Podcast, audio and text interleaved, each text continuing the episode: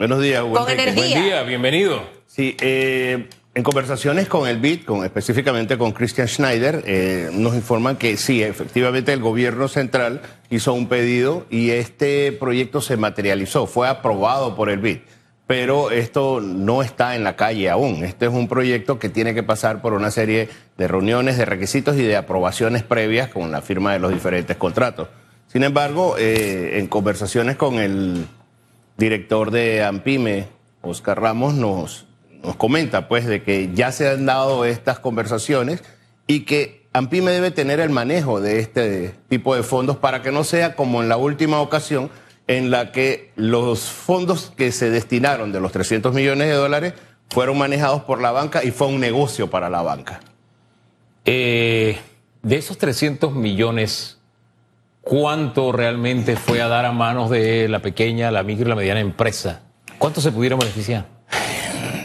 Nuestros números, nuestras conversaciones con empresarios de micro, de pequeña y mediana empresa indican que más del 89% de las solicitudes que se hicieron fueron negadas. ¿Por qué se negaban las solicitudes? Por diversas razones, Hugo. En la mayoría de los casos, porque las empresas no tenían los colaterales, no contaban con las garantías necesarias, no tenían los documentos en orden y una gran serie de datos que solicita el banco para poder prestarle a una empresa que no fueron cubiertos. Nosotros en reiteradas ocasiones hemos hablado de que no existe un programa específico para la micro, pequeña y mediana empresa y para las condiciones especiales que el comercio de la micro, pequeña y mediana empresa eh, nos presenta día a día. No, no, que tiene condiciones especiales y que se encontraba en una situación súper especial, producto de la pandemia. Evidentemente veníamos de 18 meses cerrados y con 18 meses cerrados llegábamos a los bancos y nos pedían el movimiento bancario los últimos seis meses. Era ilusorio que pudiéramos presentar algo. Entonces, dicho esto, la banca no tuvo un tratamiento especial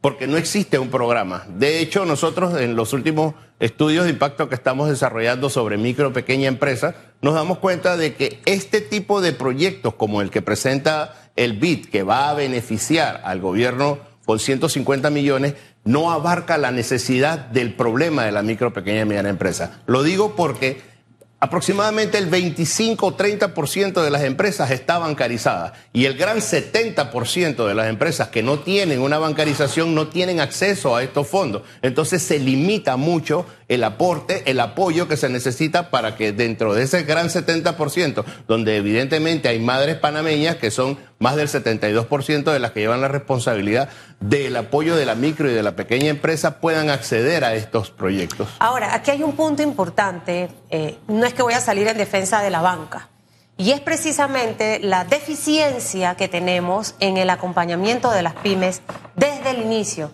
Muchas empresas, Franklin, y lo debe saber usted más que yo porque preside precisamente una agrupación, eh, inician su negocio sin tener todo el panorama completo de lo que conlleva tener una empresa, aunque sea micro, pequeña y mediana.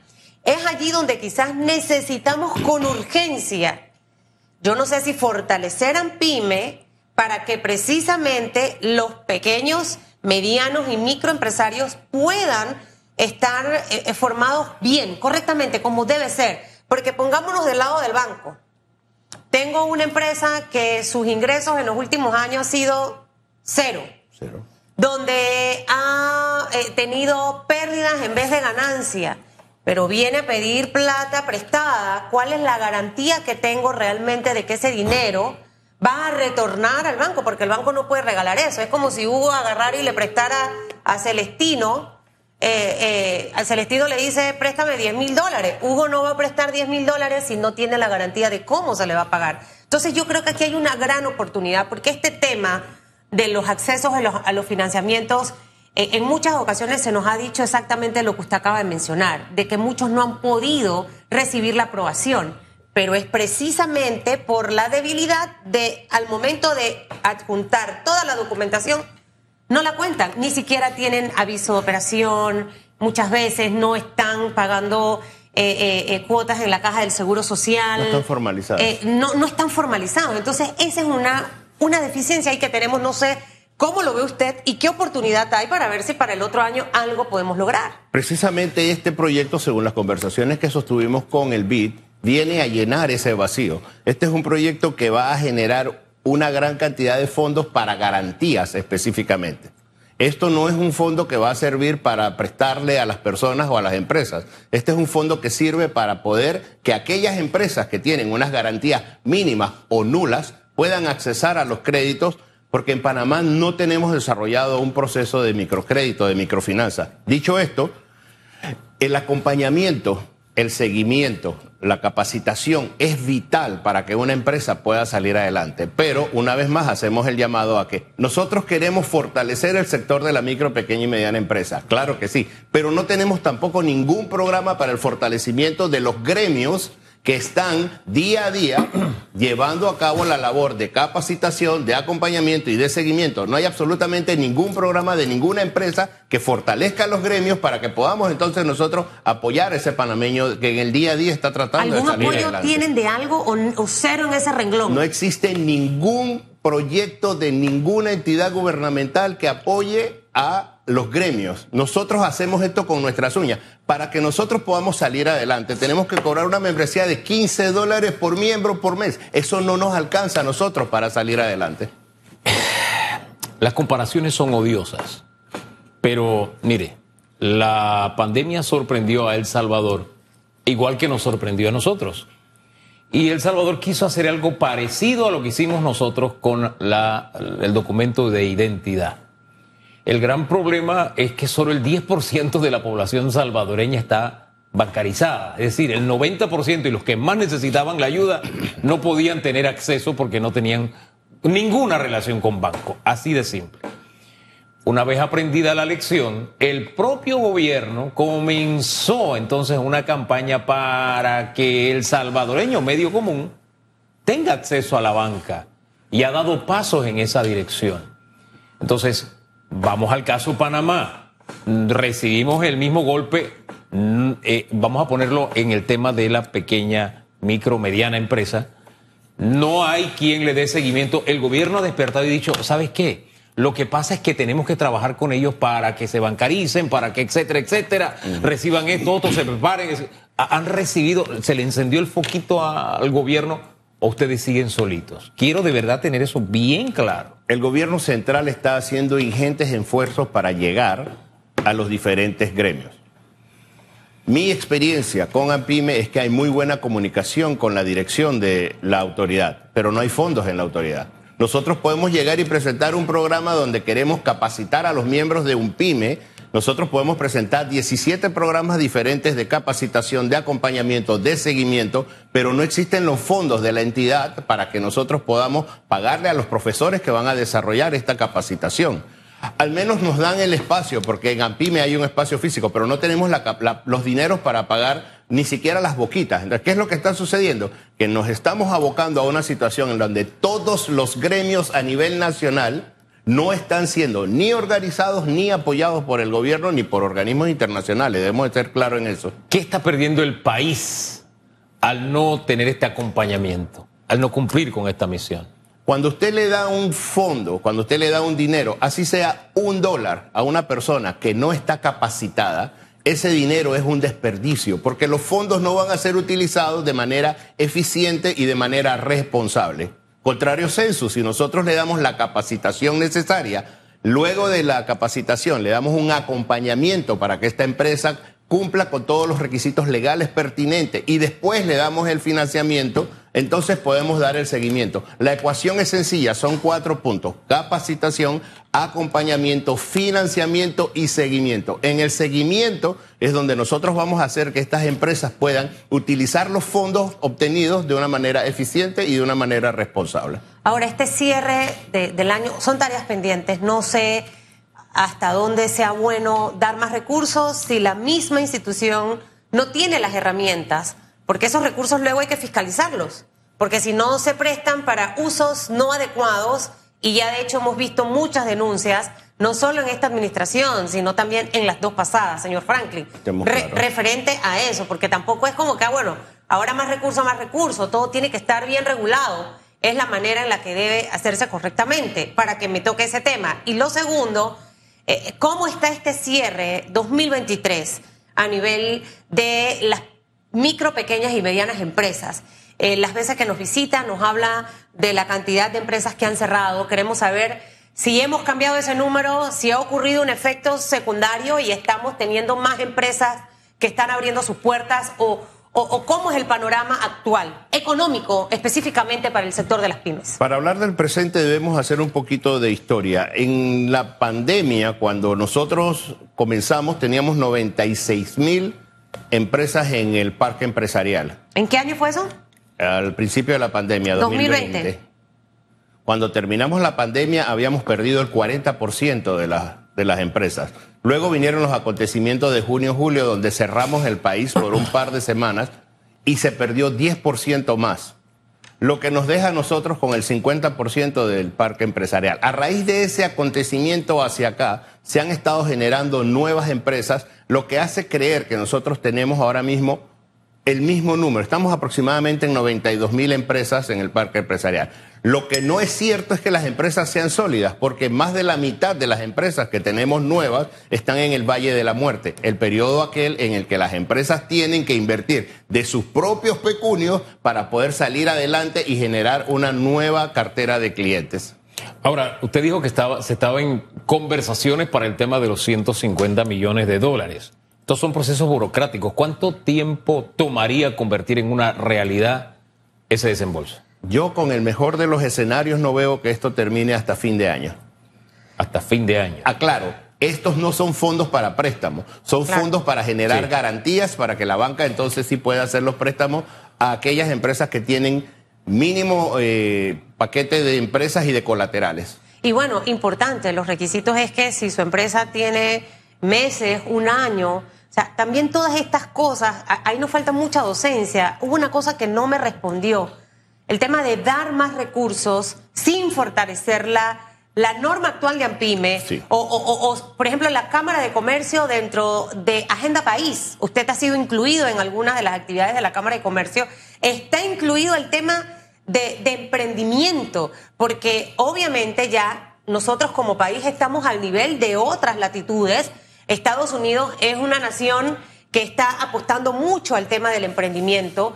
Eh, ¿Qué debería ocurrir? Porque no debemos llegar, probablemente no sé si esta administración haga las adecuaciones, pero tenemos todavía chance, señor Franklin, el próximo año de alguna iniciativa para tratar de que quien vaya a acompañar a los, a los pymes tenga normas claras antes de ceder tanto dinero, porque si no, se pierde la plata. Nosotros estamos conscientes de que este periodo de fin de año es vital y es vital para que las entidades públicas y las organizaciones gremiales hagan su esfuerzo para preparar, para capacitar, para acompañar a las empresas para que cuando este proceso se termine, cuando, esta, cuando este dinero llegue a ser utilizado para apalancar nuevos préstamos, nosotros podamos tener ya preparados. Pero, de nuevo, es vital que nosotros tengamos un una preparación, una capacitación. En conversaciones con Adolfo Fábrega de la Cámara de Comercio, Industrias y Agricultura del día de ayer, él nos aclara que debemos fomentar el acceso a crédito de las pymes. Nosotros estamos de acuerdo en que se debe fomentar el acceso a crédito. Sin embargo, tenemos que ser conscientes de que mientras no hagamos la capacitación necesaria, esos fondos no van a ser utilizados de manera eficiente y de manera responsable. Este es el momento de que el gobierno prepare a todos los gremios nacionales para que los gremios entonces puedan estar a la altura de capacitar a cada uno de sus miembros y poder utilizar de la mejor manera posible esos fondos cuando ya estén listos. Eh, a mí no deja de preocuparme hablar de millones y millones en medio de una campaña electoral y faltando tan pocos meses para un gobierno que nos garantiza que de verdad este dinero se va a utilizar para el propósito real y no como tradicionalmente sucede en el último año de los gobiernos, que le llaman tradicionalmente el año de Hidalgo. Y estamos siendo testigos de ese año, desde la descentralización paralela en adelante. A propósito. Hemos sido conscientes de eso, hemos tenido reuniones y conversaciones con diversos candidatos a la presidencia de la República, eh, hemos revisado incluso planes de gobierno de algunos de ellos, hemos participado activamente en la conformación de planes de gobierno de algunos de los candidatos y hemos visto en realidad que el sector de la micro, pequeña y mediana empresa no es de vital importancia para todos. todos dicen que quieren, todos dicen que les importa, todos dicen que realmente están interesados en que la micro, pequeña y mediana empresa salgan adelante, pero nosotros podemos ver con mucha facilidad que ningún partido tiene la organización de una secretaría de micro, pequeña y mediana empresa. Ninguno. Oye, ¿y ustedes se lo han hecho saber en esa...? No existe ninguna, organización No, no, no. Mire la pregunta, sin decirme nombre para no hacerle campaña eh, eh, política aquí a nadie. Pero dentro de los candidatos que hay ahorita mismo, eh, y que la lista es larga, no hay ni uno con los que ustedes hayan conversado que tenga incluido dentro de su plan de trabajo algo bien estructurado para las pymes? Tenemos un candidato con el que hemos conversado bastante que está muy cerca de tener una Secretaría Nacional de Micro, Pequeña y Mediana Empresa. Sin embargo, el de los que conocemos, de los que hemos conversado, Ningún partido tiene conformada una Secretaría Nacional de Micro, Pequeña y Mediana Empresa. Hay Secretaría de la Niñez, hay Secretaría de la Mujer, hay Secretaría de los Pueblos Indígenas, hay Secretarías de los Carnavales, hay Secretaría de absolutamente todo lo que ustedes quieran, pero no existe un partido que tenga dentro de su junta directiva una secretaría que diga Secretaría Nacional de Micro, Pequeña y Mediana Empresa. Y ahí es donde yo me baso para determinar qué es lo que tanto le importamos nosotros como sector a los nuevos políticos. Un sector que aporta arriba del 67% del Producto Interno Bruto. Y la mano de obra, de, obra que genera. arriba del 80%. 80% o sea, El 20% de diferencia que queda es del resto, ¿ok? Los pymes, 80% a la mano de obra.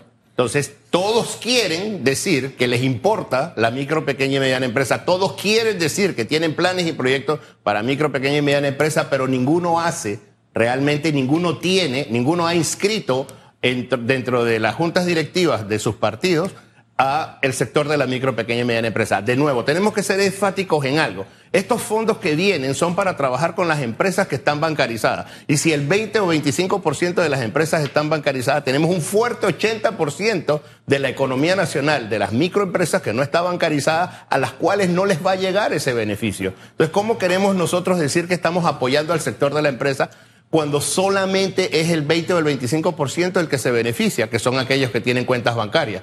Ese es el gran dilema que tenemos. El gobierno actual, ojalá el gobierno que viene, debe generar ante los organismos internacionales proyectos específicos para poder apoyar a ese gran 80% de la empresa micro, pequeña y mediana que no está bancarizada. Y ahí es donde está nuestro cuello de botella. Hombre, está el cuello de botella y de verdad que no siendo un secreto, me, deja de una pieza saber que las diferentes ofertas electorales no tienen el interés de concentrarse en este tema y máxime cuando hacíamos énfasis en lo que significa en la economía, 80% del empleo se genera precisamente en este sector. Algunos han hablado de la cantidad de empleo que van a generar. Yo no sé si, si es que es una cifra que se les ocurrió al despertar una mañana o si realmente tienen conocimiento real de cómo funciona la economía panameña. Al final del día, lo que nosotros hacemos cada vez que nos reunimos con cada uno de los diferentes candidatos que existe es proponerles nuestra realidad. La realidad es que existimos. La realidad es que nosotros somos la base de la pilar de la economía nacional. Y además de eso, nosotros somos los que empleamos a la mayor cantidad de personas. Pero no solamente esto, cuando nosotros hacemos un análisis y ponemos los dos rieles, el riel político, el riel económico, tenemos que entender claramente que en la parte económica se incluye a la parte social y que más del 72% de las mujeres panameñas son las responsables de llevar a cabo y de tomar las decisiones de la micro, pequeña y mediana empresa y que son esas madres las que están llevando a sus hijos a los colegios. Entonces, ¿cómo podemos nosotros no entender que apoyar a la micro, a la pequeña y a la mediana empresa evidentemente es un aporte social? Mire, se necesita, usted de decir una cosa que me hizo clic, y más ahora Hugo Enrique Famanía con el tema de, género.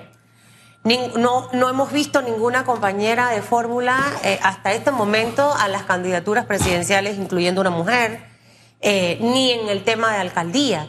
Y si es... Bueno, está la de Melitón, tiene mujer, ¿no? Y está la... Ah, bueno, sí. Y, hay una candidata, ¿no? la profesora Gordón. Sí, pero hablo del resto de, de los... no, el grueso, ¿no? De, los candidatos donde debiera en realidad estar. Primero que los resultados del censo arrojaron que la mujer es la que ocupa el mayor porcentaje de cabeza de hogar dentro de los hogares panameños. Uno. Segundo, si las pymes aportan el 67 y más al Producto Interno Bruto y más del 80% a la mano laboral. Y el 62% de esas 92 mil o a 96 mil micro, pequeñas y medianas empresas están dirigidas por mujeres. Uno más uno, igual, dos. Dos. Y dos más dos, cuatro. Señor Franklin, usted fue a matemática porque fue ahí dándome los resultados, lo felicito. Muchísimas gracias. Se ganó un Elizabeth. 5 hoy en matemáticas aquí, fama mía. Gracias, don Franklin, por haber estado acá esta mañana. Nuestro llamado siempre es el mismo, unidad de criterio, unidad de que no es un tema político, es un tema social. Si sacamos adelante la economía nacional y apoyamos a ese gran 80% que no está bancarizado, vamos a tener mejores días para el país. Oh, hombre, al final se trata de un tema de Estado. Muchos han hablado a través de la historia de hacer de Panamá el Singapur de América Latina. Bueno, allá precisamente fundamental para esa transformación fue, es y seguirá siendo en- dentro de sus planes la micro, pequeña, mediana empresa. Así de sencillo. Ellos lo tomaron en serio y ahí estuvo en gran medida parte del éxito que han tenido en materia económica.